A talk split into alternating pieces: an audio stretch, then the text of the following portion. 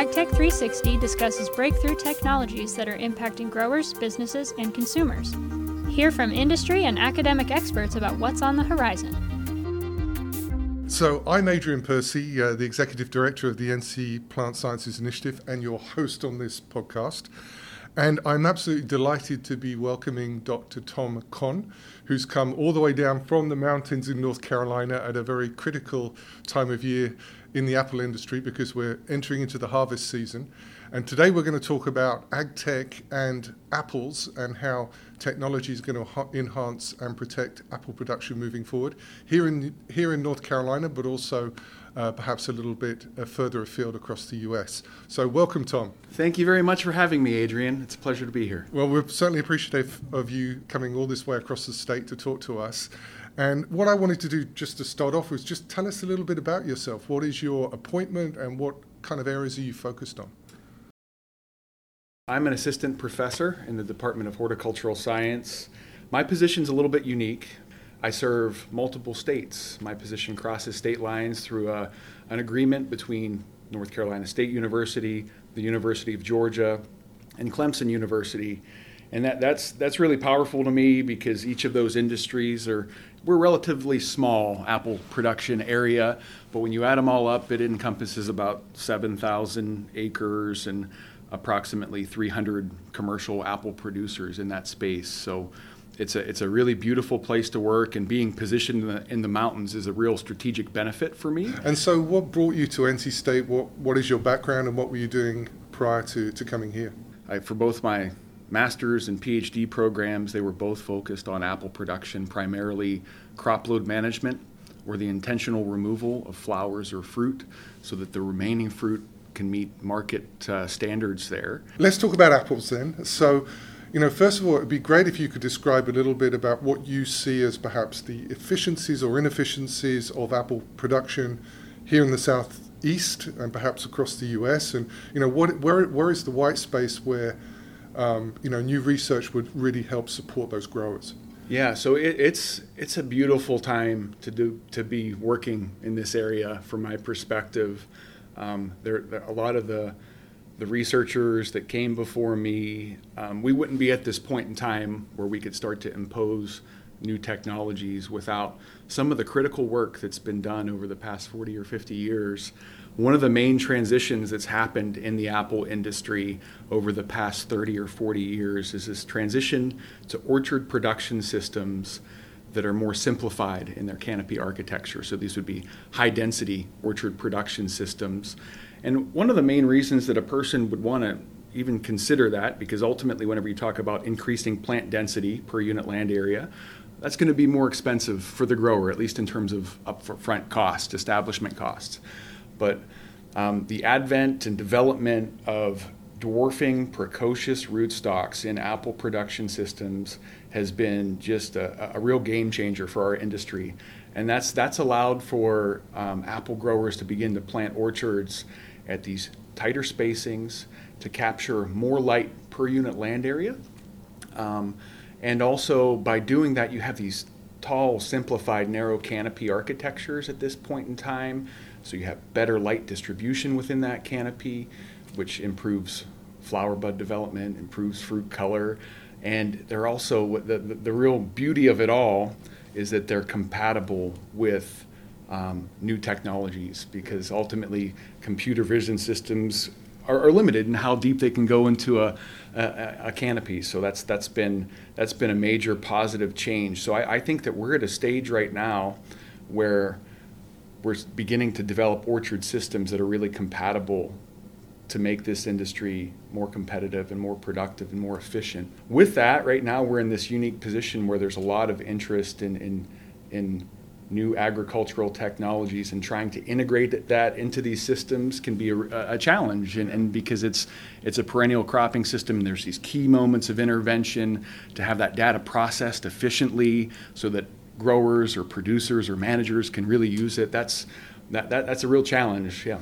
So let's talk a bit about that technology, because as you said, if people have not gone into a commercial apple orchard, they might be surprised when they do, because as you say, it's trellised, it's all set up in a completely different way from what many of us have in our mind as traditional orchards looking at from the past, but also, as you said, it's really compatible with new technology and robotics and other for harvesting or whichever types of intervention, as you say, that you could potentially use. So tell us a little bit about the technology that you see coming to apple production in this area. Yeah, I'll have to kind of almost go through this in chronological order or phenological order with apples, because I think that there are multiple timings throughout the course of the year that the technologies like this are either coming or they're here. So whenever we think about some of the early decisions that apple growers have to make in the spring as it relates to crop load management, what's been phenomenal is that there are at least 6 or 7 different startup companies working in the space of trying to be able to count or estimate blossom cluster density to help improve thinning decisions, also to count and size apple fruit so that a person could maybe predict if a specific so we work a lot in chemical thinning of apple, and one challenge with thinning is that you really don't know from a given chemical thinner application if those fruit will fall off until about 10 to 14 days after that chemistry is applied.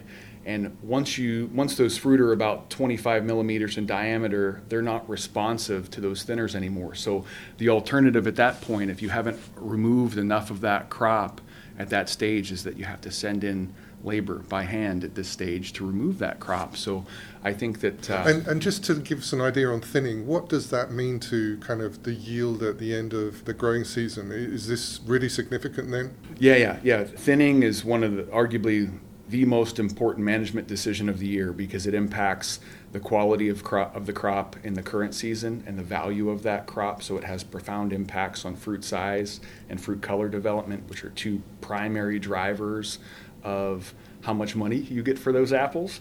And then another thing with some apple varieties is that if you don't remove enough of that crop in a given year, it can have a negative influence on flower bud production in the next year.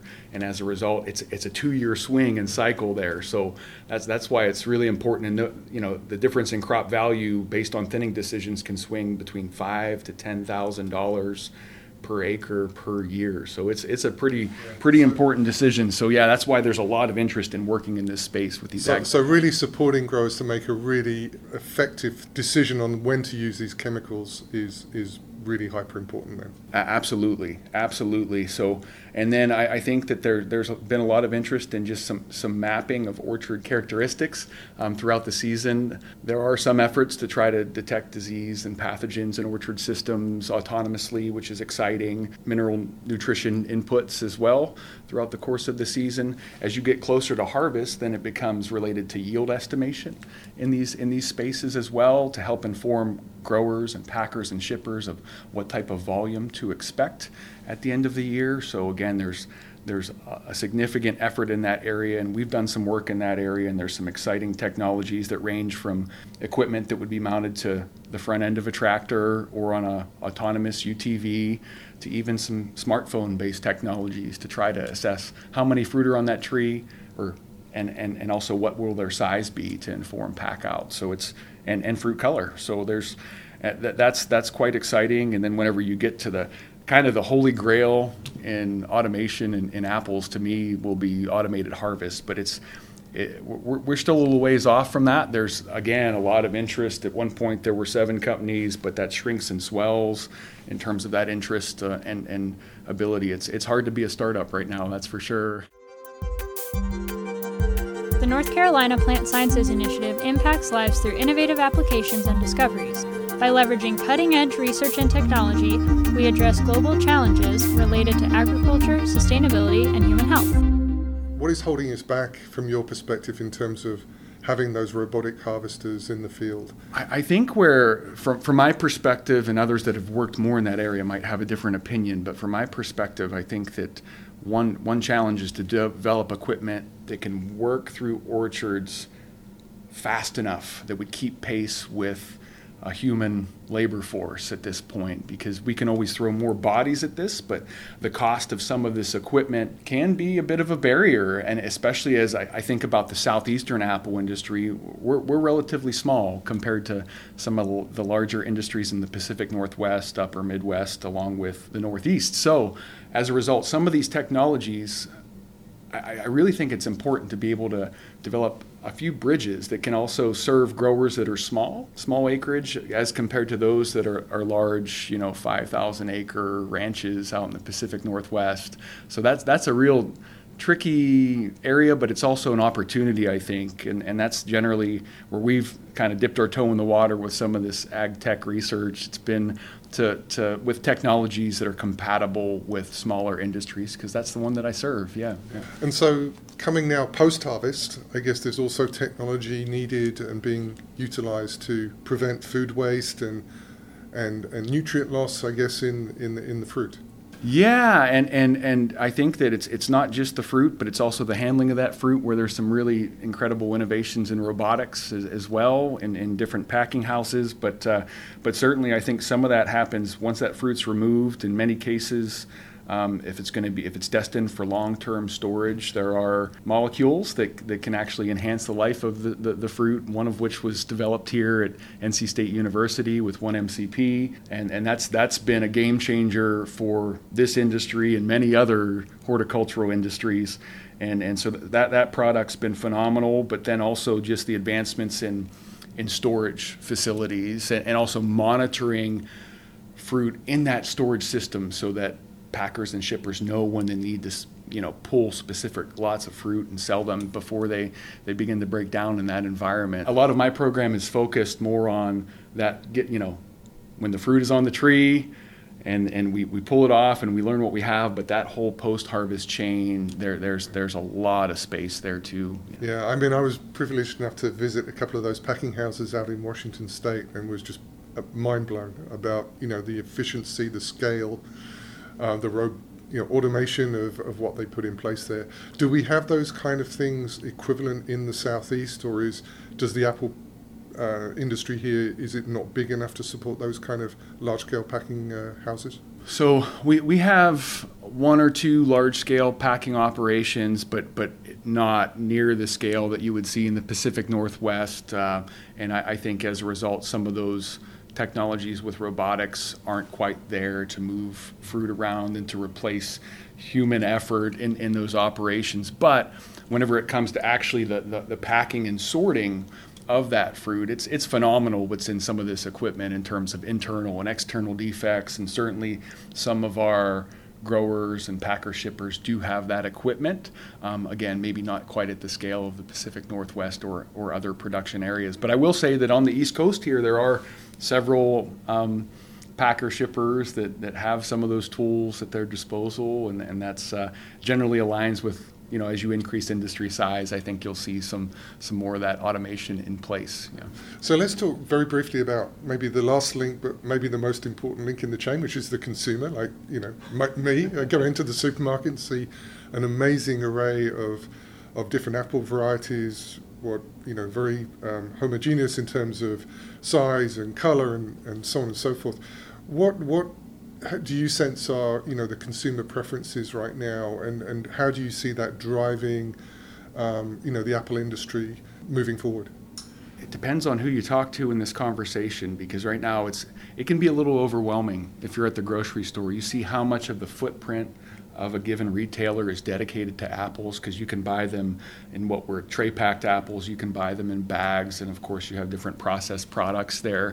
And the luxury of choice, some people really enjoy and embrace that, but then there's a lot of people, whenever you get these new varieties that come out, that they're unaware of them, but they see them costing, $3.29 a pound, and they say, oh, I'm gonna go with one that I know, whether it's Fuji or Gala or Crisp Pink or any of those. So I think that right now, in terms of consumer preference, I think that there is a segment of the population that really enjoys that choice. But then I think when you talk to the retailers, actually handling that number of apple cultivars, and having that much floor space dedicated is a real burden and challenge. And there are some calls from some of the larger retailers to kind of start to cut it down, you know, figure out your 6 or 8 varieties, stick with them as an industry and go from there. So I don't know. For me personally, I think that in our industry, that wide choice and variety, a lot of our fruit goes to direct market operations when it comes down to it. And I think that a lot of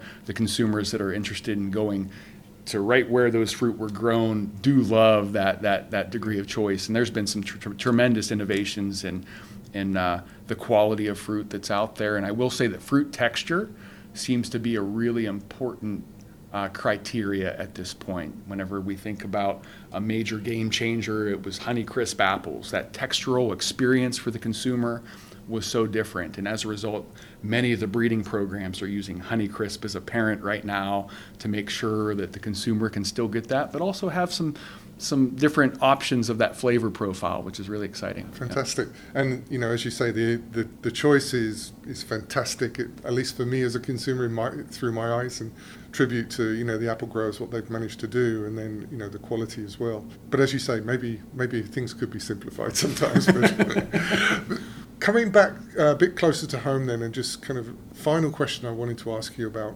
you know, as you serve these states in the Southeast, can you talk a little bit about why it is so important to have integrated research, work with our extension services to provide, you know, the best research outcomes for our growers? Sure, yeah. So I think that this region that we're based in here, it's got a pretty unique climate. So we're the southernmost apple growing region in the United States that has a critical mass. And I think that realistically for me, having that integrated approach is so critical to help promote adoption of some of these technologies that we've discussed, and also for growers to truly see it on their own farms. That's a pretty special thing, and it's one that my program's really tried to make a concerted effort in, is to make sure that we're putting our research effort on grower farms effectively. So since I started here at NC State, and some of it was out of necessity, is that I just simply didn't have research orchards at research stations to support all of my work. So we do about half of our research on grower farms, and what's always special and amazing to me is that with those critical commercial partners, you're just really able to not only learn more together, but also some of the questions you get back and some of the ideas. It's really fueled my research and extension program to move forward, and some of those questions have really inspired my program direction, which is exciting. So it's a beautiful partnership, and one that I'll never take for granted. Yeah. Well, thanks, Tom. Really appreciate. I mean, I've learned a ton from talking to you just in this 20 minutes on apple production, and see some of the, you know, areas that technology is really taking hold, and perhaps some of the areas where yet to be fully realized. But as a next step, I'm going to be talking to some of these companies working in this technology space and see what they're doing to try to move things forward. But thanks a lot. This was a pleasure. Thank you very much, Adrian. Yeah. AgTech360 shares relevant news and breakthroughs with audiences across the globe. Stay connected and join the conversation by following NCPSI on social media.